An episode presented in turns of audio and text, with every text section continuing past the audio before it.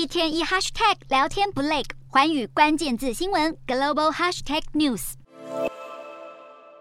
澳洲政府二十五日公布最新的财政预算案，预计年度国防资金将提高百分之八，以因应中国在亚太地区的战略影响力。澳洲政府先前承认，长期忽略了太平洋岛国的盟友，使得中国势力趁虚而入。而澳洲最新的国防预算中，预计将拨款十四亿澳元，和台币大约两百九十亿，作为太平洋和东南亚地区的援助资金。同时，澳洲政府还计划任命东南亚特使，来强化双边外交关系。在与北京关系恶化的情况下，澳洲日前也与日本签署了最新的安保宣言，重申两国更加紧密的国防合作。这个举动却引发中方强力反击。面对中国日益壮大的军事实力，加上北韩持续的飞弹威胁，日本防卫省日前罕见公布，国内飞弹数量明显不足。根据官方数据换算下来，用来拦截弹道飞弹的防御型飞弹只达到必要量的六成。分析认为，防卫省罕见公布飞弹数量，应该是有意诉求扩充防御能力，以增加国防预算编列的金额。